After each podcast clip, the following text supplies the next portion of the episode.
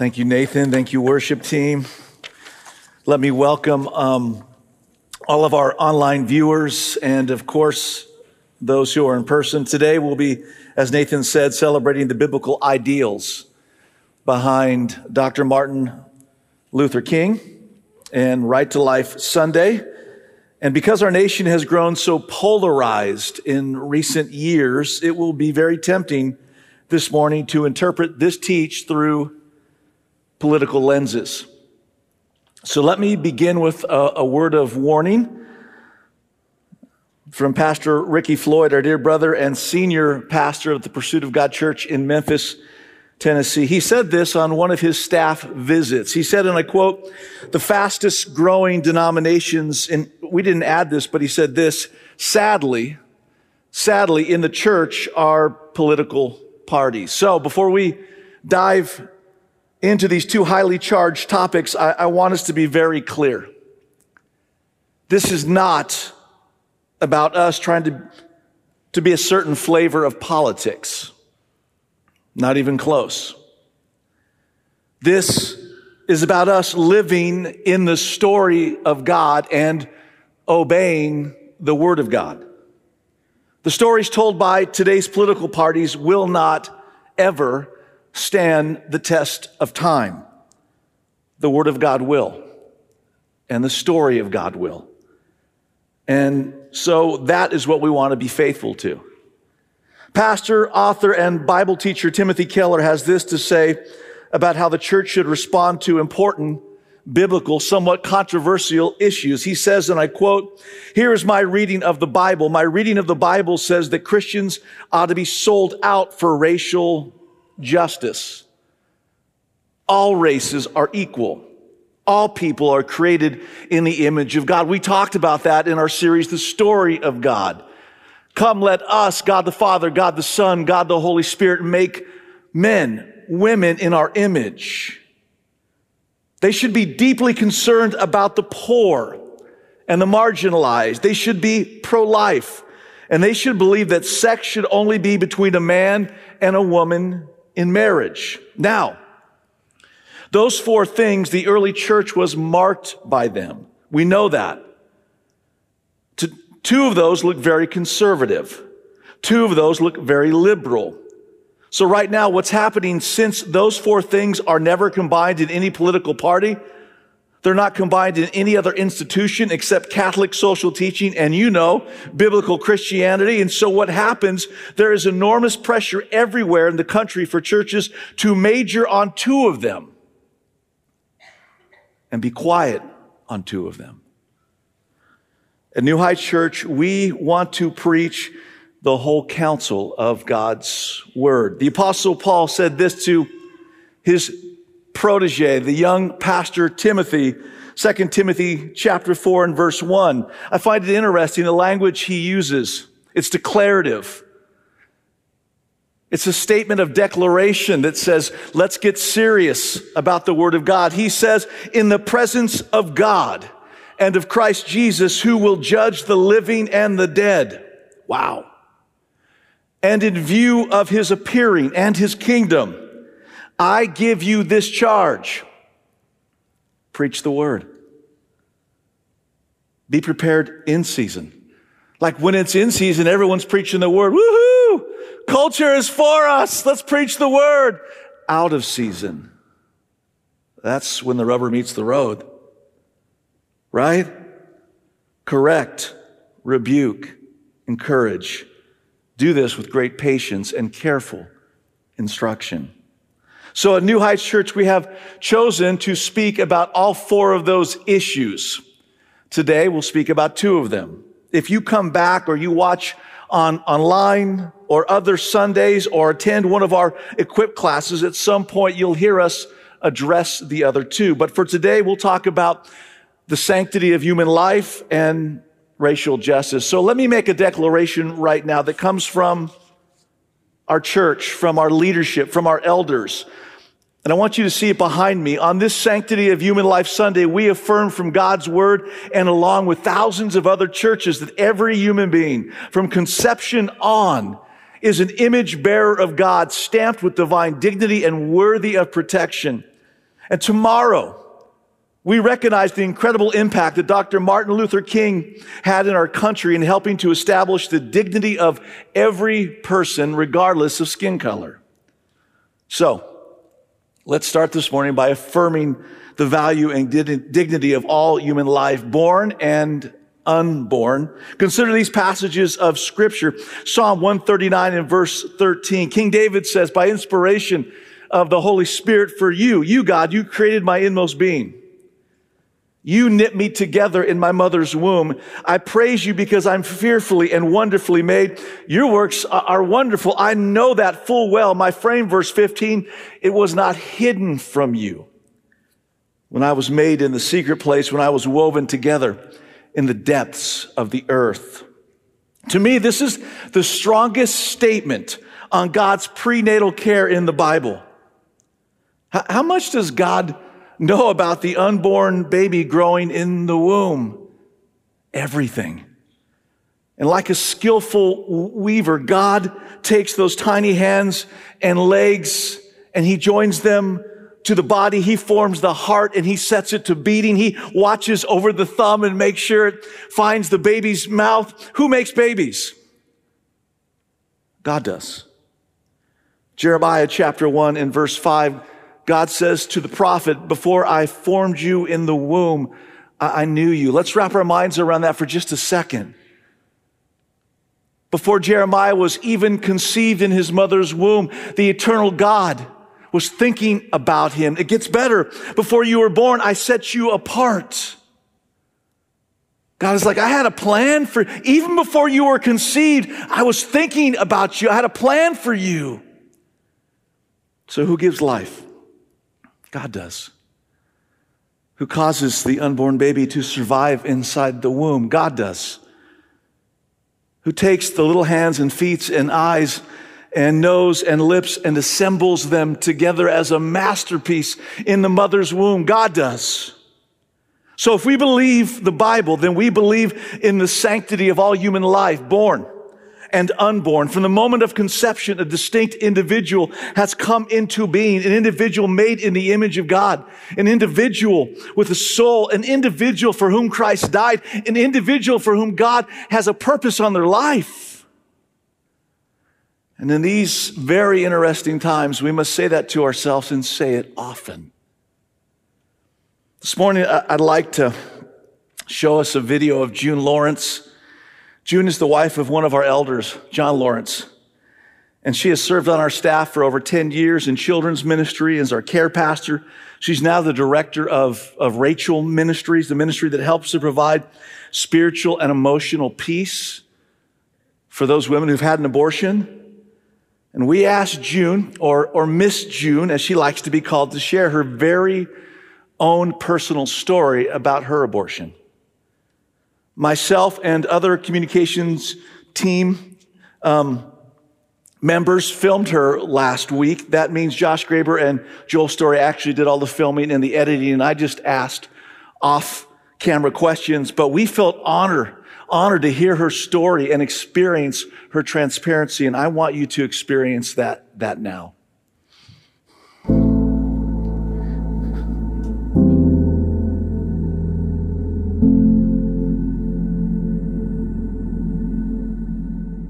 Grew up um, in church, in a Baptist church.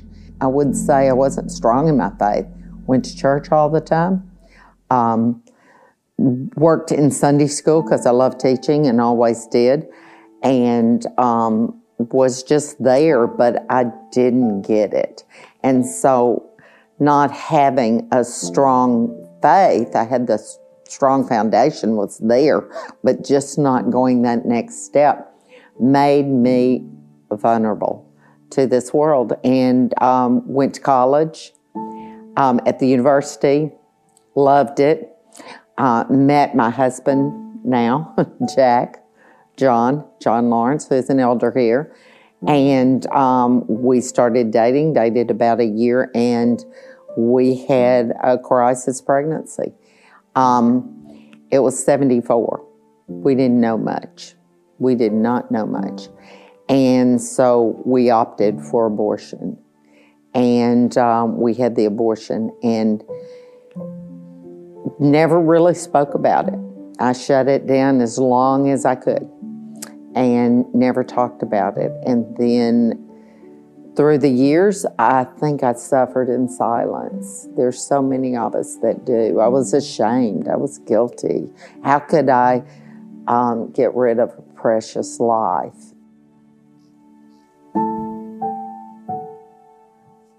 And I I continued that pattern and I tried to do things for Christ. You know, I'm going to do all these wonderful things and work hard for Him.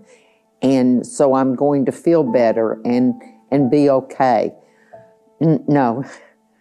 Um, I went through healing and um, actually with a priest that I had known from childhood. And I trusted because I wouldn't have told that to anybody. But someone I had to trust and knew that that secret was with them. Um, and so I told him, and we started walking, and I started healing, and I started becoming stronger. And through that, time goes on. Um, then I go into, I become a, a part of the staff here. I'm in children's ministry. Um, Jim Hall comes to me and needs a care minister, and he knew that that's what I'd trained for at fellowship. And so he put me as care minister. And we, um, the first thing I thought about was letting, having the opportunity to let uh, women go through healing. And so started looking at that, started talking about it. And so Rachel Ministry was born for post abortion healing and um, working with them. So, working with the Loving Choices, working with these ladies, I started healing even more. I could not sit here and do this interview unless I was healed.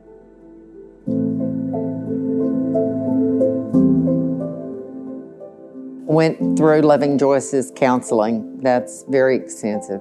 To be a counselor, to um, to just work with women in crisis. I love working with those women. And the very first day that I got there, there was a couple that came from the University of Arkansas. Same story as mine and John's story, same story. So, um, he was sitting in the waiting room. She was back. They were doing an ultrasound. They were going to the abortion clinic as soon as they got the ultrasound done. Ultrasounds are expensive, and they were paying for everything because they didn't want it on insurance. Um, they were very um, undone about the whole thing, didn't want anybody to know. He's sitting out in the room I turned, I, I knew what was going on because one of the uh, uh, directors had told me, This is your story. And I'm like, Oh my goodness. So I, I think, Okay, I'll just pray. I'll just pray. And God says, No, no, you're going to do more. and so I turned to the one of the people there and I said, Can I go talk to him? And they said, Yes. Went to talk to him. We started talking. I said, Let's go for a walk basically, I was scared I was going to say something that I shouldn't say. Um, so at the at Loving Choices, so I didn't, didn't want to do that. So we went for a walk, and I told him my story. He told me he told me their story. I told him my story, and he said, "But Miss June, I think it's a pinhead." And I said, "Well, we're going back now, and there will be an ultrasound being done, and they're going to call you back." And I'm going to stand outside the door, and I'll be there if y'all want to talk after that ultrasound. Came back, it happened, just like I said. They, he went in, the ultrasound was being done. The next thing I hear is, Miss June, get back here. It's not a pinhead. He had heard the heartbeat. And there it was, you know, right there. You hear it, you see it, yeah. And um, they came out and they decided against abortion. They had a child and they got married. They had a child, praise the Lord, and that child's about 12 now. Mm. First day at Loving Choices, and I knew that I was to work with women who had had abortions and not healed because it was just all in my face that day about an abortion. I would say to those women who have had abortions, who are experiencing that pain, Jesus loves you. He will be there with you. He wants you to heal, and then He wants to use you for His good. With God, there's going to always be falls, but God picks us up and He doesn't miss anything. He uses every bit of it. I would encourage this church and all, all of us, all churches, to put your time, energy, and money into pregnancy um, crisis centers, whether that's Loving Choices, which I love, um, or another another crisis pregnancy center. Get involved, help, um, give money, support. Life is so precious to God, and He wants us to realize that that is a gift, not a burden. Loving Choices, all these places, these women in crisis, the women who have suffered and um, have aborted and suffered. Everyone needs those prayers. Every one of those need prayers. And so please pray. Pray. Miss June also, um, she wanted me to mention and I, I hadn't really known this part of her story till this year, at least I, I didn't remember it. She wanted me to mention that she was born in South Arkansas to a, a teenage unwed mother. And she's grateful to God and her birth mom that she wasn't aborted, but she was put up for adoption and adopted by um, a loving and caring family. Let, let me just be um, candid for just a minute, some disclosure full disclosure here about the church in America. I know that sometimes um, the church has not taken the burden off of the shoulders of those who've gotten pregnant and and didn't know where to turn. Sadly, especially when it comes to the issue that we're talking uh, about, the church in some cases has been um, unforgiving and quick to judge, condemn, and quite frankly has lacked practical tangible solutions. Uh, I just want to say I'm, I'm sorry.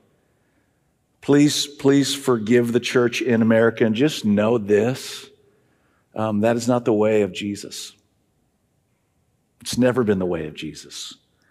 And um, it's not how we knowingly treat people here at New Heights. So if you've been with us for any amount of time or watching online, you know that we try to be what I call biblically practical. We want our faith not just to be a verbal faith, but an action faith. And so let me, let me give you some practical, practical resources that may help you or may help someone else. I'll go through these slow, but if for some reason um, you don't get them down, you can call the office and we'll give you whatever resource that you need. Um, so let me just walk through some of these, these resources that can be of help. Um, Rachel Ministry, Miss June, she talked about that. Uh, loving choices. Um, I love what Nathan said uh, about the power of a baby bottle. Um, some change can literally change a life. It's no joke. And so I would encourage you to go home, fill, the, fill as many bottles up as you can with change. Um, you can stuff uh, dollar bills in there, checks, whatever. Um, it will be used for kingdom good and for eternal value. Here's another resource that I'll talk more about in just a minute. Choices Pregnancy Services. And of course, there is the Joshua Center. For those of you who don't know, we provide a substantial amount of money into our budget to help offset the cost of the Joshua Center. We think it's the best counseling center there is. And um, if for some reason you don't have the money, talk to us. Um, we'll figure out a way to make it work for you. Celebrate Recovery Um, this is a Christ Center program, as Angela said last week, that helps us deal with life's hurts, habits, and hangups. It meets right here on a Sunday night. Highly, highly encourage that. And then lastly, the call. And this provides encouragement, education, and helps to equip the Christian community to provide a hope and a future for both fostering and uh, adoption. These are all ministries that we at New Heights prayerfully and financially support. Many of you know that New Heights started Beautiful Lives boutiques. Uh, we have stores in Fayetteville and Bentonville and Siloam Springs. Maybe you don't know this. The percentage of all of our profits go to parachurch ministries from all three stores. And one of those ministries is Choices Pregnancy Services. We not only give monthly to that ministry, but once a month, Beautiful Life Boutiques will highlight um, one of our ministries. And when we do that, there tends to be some response. Well, the last time we highlighted Choices Pregnancy Services, um, someone gave us $3,000, which helped them to purchase another ultrasound machine. So please know, um, we want to preach the whole counsel of God's word, but we want to do something too. All right, let me transition to a second biblical issue this morning that God cares deeply about, and that is racial justice. As many of you know, we have launched a multicultural church, multiracial church in Memphis, Tennessee with Josh Germany as our directional leader. And we could not have done it without the leadership and wisdom of two black pastors, pastors Chester Berryhill and Ricky Floyd. And Jim and I love both these men. We love to be around them. We have been privileged to sit at their feet and learn from them. And, and, as I was thinking about how to talk about the legacy of Dr. Martin Luther King and racial justice in our, in our country, I thought one of the best people to address this is Pastor Chester Berryhill. Um, he has literally been a part of the civil rights movement in Memphis for over 50 years. So last Friday, I interviewed him and Josh on this subject. He is sitting next to Josh in the, in the video I'm about to show. He is the pastor of the historic First Baptist Lauderdale Church in Memphis, Tennessee. Pastor Berryhill has not only served faithfully in the armed forces, but he has served as a pastor for over 42 years in Memphis. And for the last two years, he has served on our leadership team for New Heights Memphis. He's one of our, one of our elders, so to speak. So take a look. Yeah, well, thank you guys so much, first of all, for uh, being willing to plant a church in Memphis. Um, I, I, think honestly, that's an answer to a long list of prayers that have been on my heart for a long time. The church in Memphis is a divided church for the most part, uh, not just ethnically. That's one of the easier ways to kind of look at it, but there have been a lot of church hurt, a lot of church splits, a lot of the church growth in our city has been driven by wounds in the church. And so we really saw an opportunity for the bride of Christ to look more beautiful and and just go after the nations in a way specifically that, that we're shaped to do in a unique way and, and really be completely dependent upon prayer. I mean, I, I literally wouldn't be sitting here um, if it weren't for this man next to me. He, he was an answer to prayer in, in such powerful ways. Um, how's it going? It's it's a grind in year two. Okay, we planted in the midst of a pandemic, and the pandemic's still on. I don't know if y'all know that, but uh, we are man, we're grinding. It, has been a challenge. I think Josh Foleyart said it really well. He said, you know, the two, the second year is tough because you're not new and you're still not big, and so it's kind of like the terrible twos with being a baby. You're still trying to learn how to walk, still trying to run, still trying to do all that. Um, but yeah, please pray for us. Please pray with us. We're so thankful for what God's done in the community here and in our gatherings. It's been a huge blessing to be a part of this movement. Pastor Chester Berryhill. Let, let me ask you this question. It's, it's pretty long, um, so take your time. You grew up in a different era, so tell us about uh, what it was like to grow up in the South, particularly in Memphis. What were some of the struggles and some of the challenges? Growing up in Memphis, I grew up on the on the bluff, literally. I grew up on the bluff of the Mississippi River, literally. Uh, our neighborhood, which was taken over for the interstate to come through, it was a great place to grow up, and we had a mixed community. But when we moved, my first encounter with racism was going to a park. it was a park that a community park. It was it was run and by the Memphis Park Commission. So I and two of my friends, we walking through the park, we're getting excited about having a park. We never had a park before, not that big. And no sooner than we walked a few feet in there, this group of white guys came and we looked at them. Some of them guys was as big as the Hulk. and we, we thought they were coming to us to maybe play some uh, hockey or, or, or play a game. And they started throwing out these racial, uh, telling us to get out. And boy, we could. I mean, we we started running. So that was my first experience, really, with racism as a youth growing up. And at the time, I was probably in the seventh grade. And it's just been an ongoing thing ever since. And so I grew up in a time in the uh, 50s and 60s when this was right before the Civil Rights Act and, and, and, and the Civil Rights marches. And before then, I was at a church where the people that were in the involved in the movement would come and give their testimonies at church. I remember distinctly. I was only in the eighth or ninth grade, but, uh, and I may have even been in the 10th grade, but this man came to church, gave a testimony because he was signing up people to, to vote in Mississippi.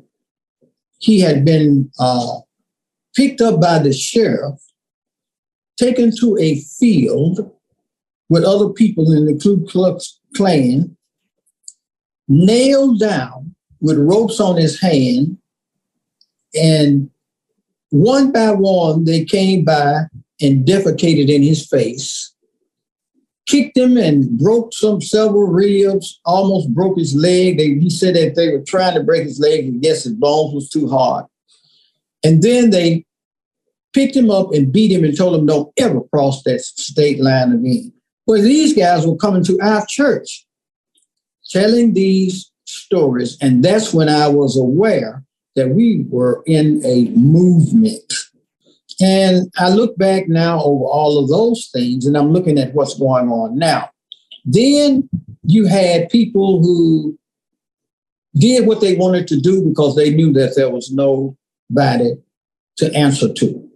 Now I'm seeing that there's a tremendous change. There's a tremendous change because the populace is no longer allowing the, the minority of racist people to run their attitudes, their altitudes, and they're just not accepting. And I believe there was a civil rights movement that put all of these atrocities on the TV where people could look and see that in a nonviolent movement, that these people were being bitten by dogs, little girls, 12 years old, uh, women were being kicked in the stomach, uh, stomped on. When they saw this kind of violence for nonviolent people, even though they did not identify with them, the Christ in them overruled what their leaders, their political leaders and other leaders, and sometimes their family grandfathers and fathers were saying. And so I've seen a whole lot of things that took place that are no longer taking place on that level. Pastor, how long how long have you been a pastor? Have you served as a shepherd? Uh, about 42 years. So for 42 years you have shepherded your flock. I want you to shepherd us right now. And, and I want you um, to tell us what still needs to be done? I love what you said that people who had Christ in them said no to this. What still needs to be done? Shepherd us in this moment. Well, I'm not trying to uh, put a feather in your cap, but I believe, I don't believe it, I know it because you could not be even inviting a Josh in a Chester to talk. You would not be inquiring about what needs to be done if it were not for the Christ in you. So here's, and this is not a platitude. People just don't want to give Christ credit for the power that he gives us. But the truth of the matter is the only, only answer, the only answer is that we need to preach Christ, live Christ, and trust Christ. Because it is when we recognize that we have the same Heavenly Father, we have to also recognize that we are brothers and sisters. And the only thing that is going to heal us, the only thing that brings about reconciliation is Jesus Christ. There is nothing else.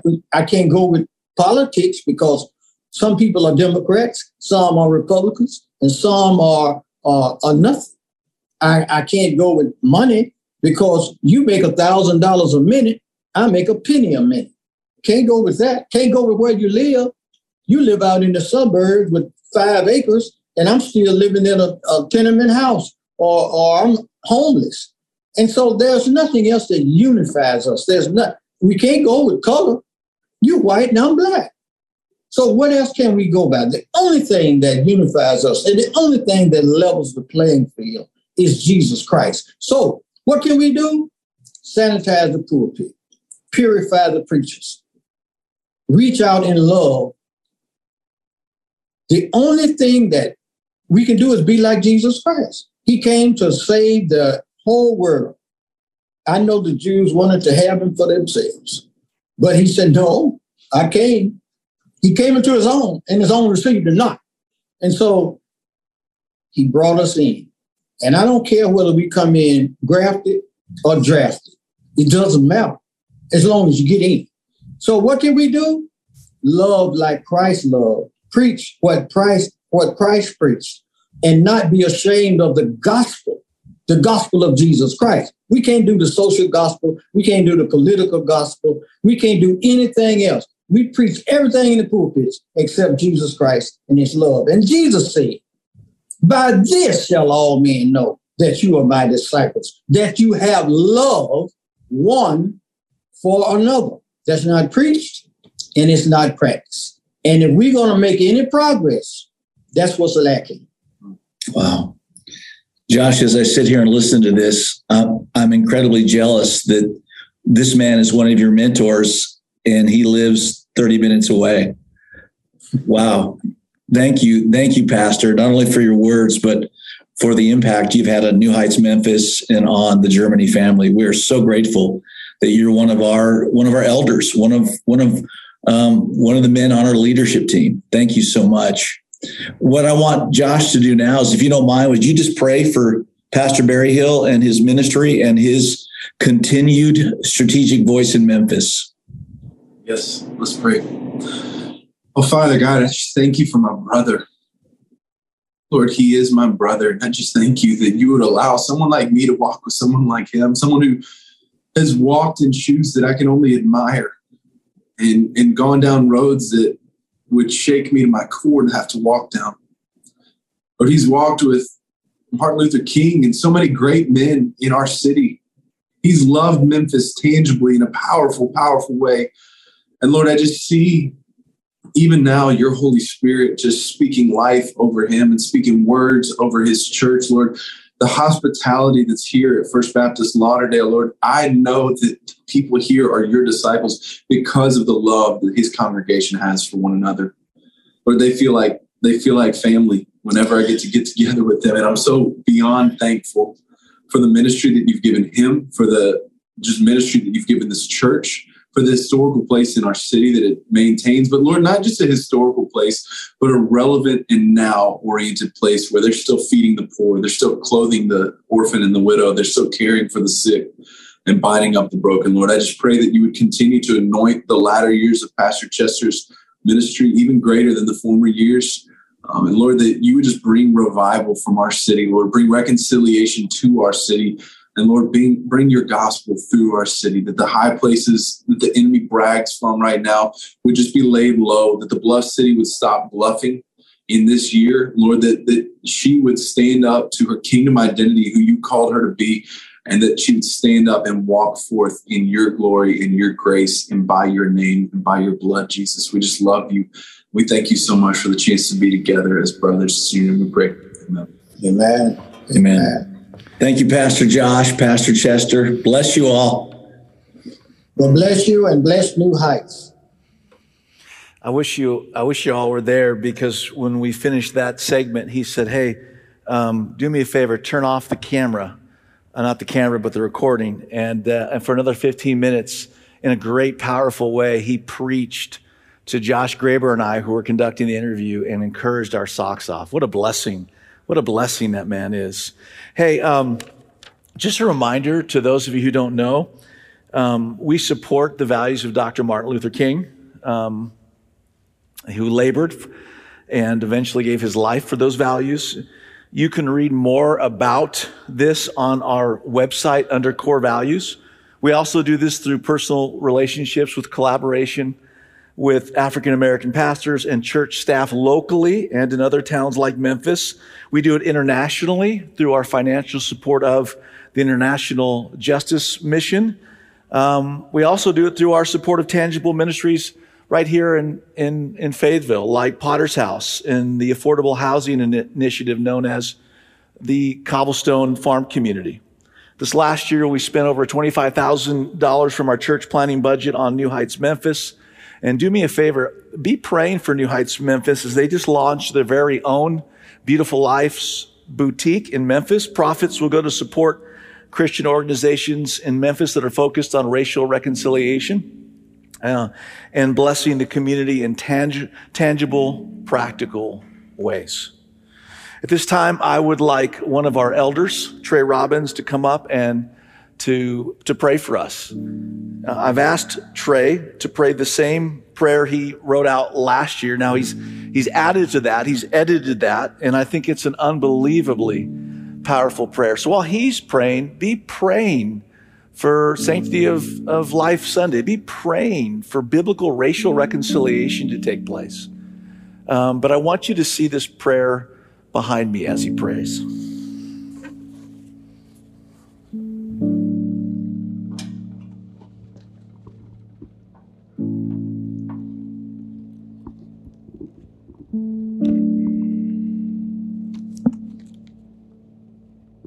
Morning, New Heights. Would you bow your heads with me, please, as we pray? Father, the last two years have left many of us overwhelmed with loss and grief, and it's easy to become depressed and jaded by our current circumstances. So we ask that you help us avoid despair. You are righteous and faithful in all that you do, and you promise to remain near to all who seek you and call on you. Fill us with your spirit, Lord, so that we may love you with our heart, mind, soul, and strength. You call on us to love our neighbors as ourselves, and so today we ask that you empower us to fulfill that commandment. Give us eyes to truly see our neighbors. The unborn are our neighbors. Expectant mothers who do not believe that they can care for their children are our neighbors. Women who have had an abortion are our neighbors. And we pray today for the end of abortion in this country. May it end soon. It is you, Father, who knits those unborn babies in their mother's wombs, and you have plans and purposes for their lives. For those women who are pregnant and who feel hopeless, overwhelmed, and alone, please wrap your arms around them. Remind them of your love for them and for their unborn children, and surround them with people who will care for them and their children, both during and after their pregnancies. Lord, please comfort also those women who have already had an abortion, who may feel as though that choice makes them unfit for your love or for Christian fellowship. That feeling is a lie from Satan. All of us are broken in some way, but hallelujah, your love and forgiveness are available to us through Christ, who loved us and gave himself up for us. Father, love of our neighbor is also at the heart of the need for racial reconciliation within the American church.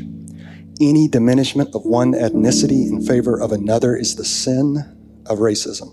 And we ask that you strengthen us to utterly reject that sin. Racism has haunted America in different forms for many years. And sadly, the church in America has not been exempt from that sin. This should not be so. Your word makes it clear that you made all of us in your image and you are glorified by the beautiful diversity in your creation. Everywhere, but especially within your church, ethnic partiality is to be condemned. We are the family of God, sons and daughters of the Most High King, and younger brothers and sisters of the Lamb slain before the foundation of the world. Father, please give those of us in the majority culture ears to hear our minority brothers and sisters in Christ when they tell us of their pain. Please give us eyes to see racial injustice in all its forms. If we have personally participated in racism, open our eyes to that sin. Give us the courage to repent of that sin and grant that those we have wronged would be willing to forgive us. You have already reconciled us to yourself through Christ, so please grant us humility and wisdom as we seek paths of reconciliation within the church. Jesus prayed that your church would be one, and we know that someday we will worship you forever with people from every nation, tribe, and tongue. May we act justly, love mercy, and walk humbly with you in this as in all things so we may offer the world a glimpse of that future kingdom. We love you, Lord. We ask all of these things in the name of your Son, Jesus. Amen.